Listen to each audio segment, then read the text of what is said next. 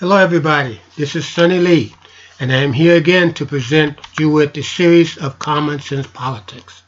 This episode is Courage of the New House. I'm going to read from Title 2, Chapter 6, Section 192. Refusal of witness to testify or produce papers, which is the title.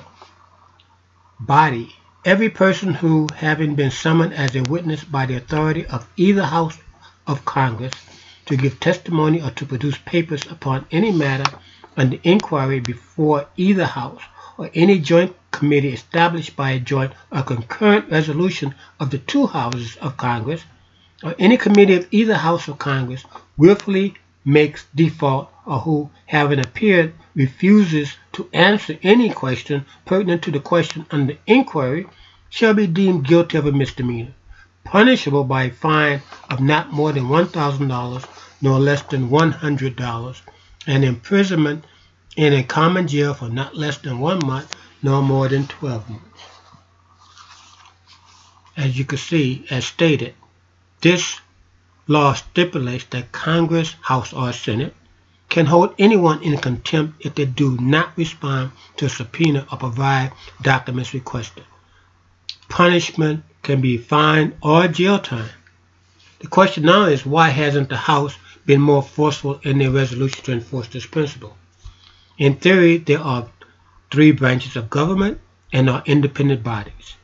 In order for that to be true, each must have a way of enforcement when another branch of government doesn't want to comply with established constitutional law.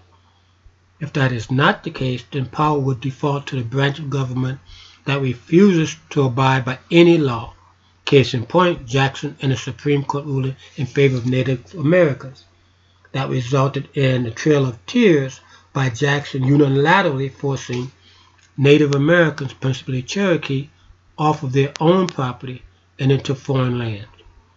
If that is true with the current fight between the House and executive branch, then all we have is to watch the members of Congress bemoan the disrespect that the executive branch will rain on them. If this is not true and they can jail people held in contempt, then I am concerned that they have not shown such fortitude in the face of obvious contempt. Playing nice is long past. If they neither understand that nor still living in the past of courtesy, then have already lost. Title II, Sections 192 to 194 give the House some power. If they're afraid to use this necessary power now, how can we expect them to use it if we give them the presidency and control of Senate? I hope they show that they have the courage of their commitment. Implement Title II. For it's better to try and not succeed than to fail because you didn't try at all.